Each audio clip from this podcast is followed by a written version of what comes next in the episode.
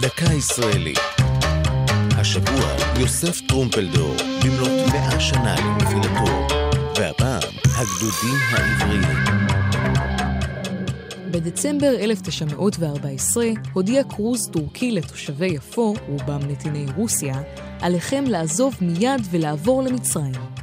בין המסרבים לקבל את המרות העות'מאנית היה גם קצין לשעבר בצבא רוסיה, יוסף טרומפלדור, שאיבד במלחמת רוסיה-יפן את זרועו השמאלית.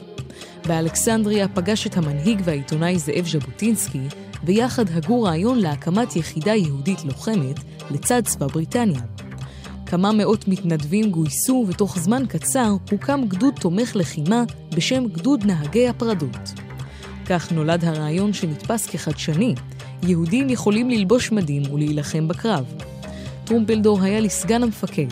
הגדוד סייע בקרב גליפולי בטורקיה, אך לאחריו פורק. ז'בוטינסקי וטרומפלדור לא ויתרו.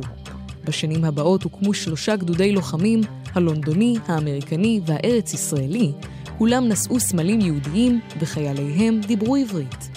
חלקם אף לחמו במערכה לסילוק הטורקים מארץ ישראל. טרומפלדור חזר לרוסיה, הקים שם את תנועת החלוץ ושב ארצה. עם הכיבוש הבריטי סייעו הגדודים העבריים בהגנת היישוב העברי מפני פורעים ערבים, ובשנת 21 פורק הגדוד האחרון. במושב אביחיל הסמוך לאימתניה שוכן בית הגדודים המנציח את פועלם. זו הייתה דקה ישראלית על יוסף טרומפלדור והגדודים העבריים.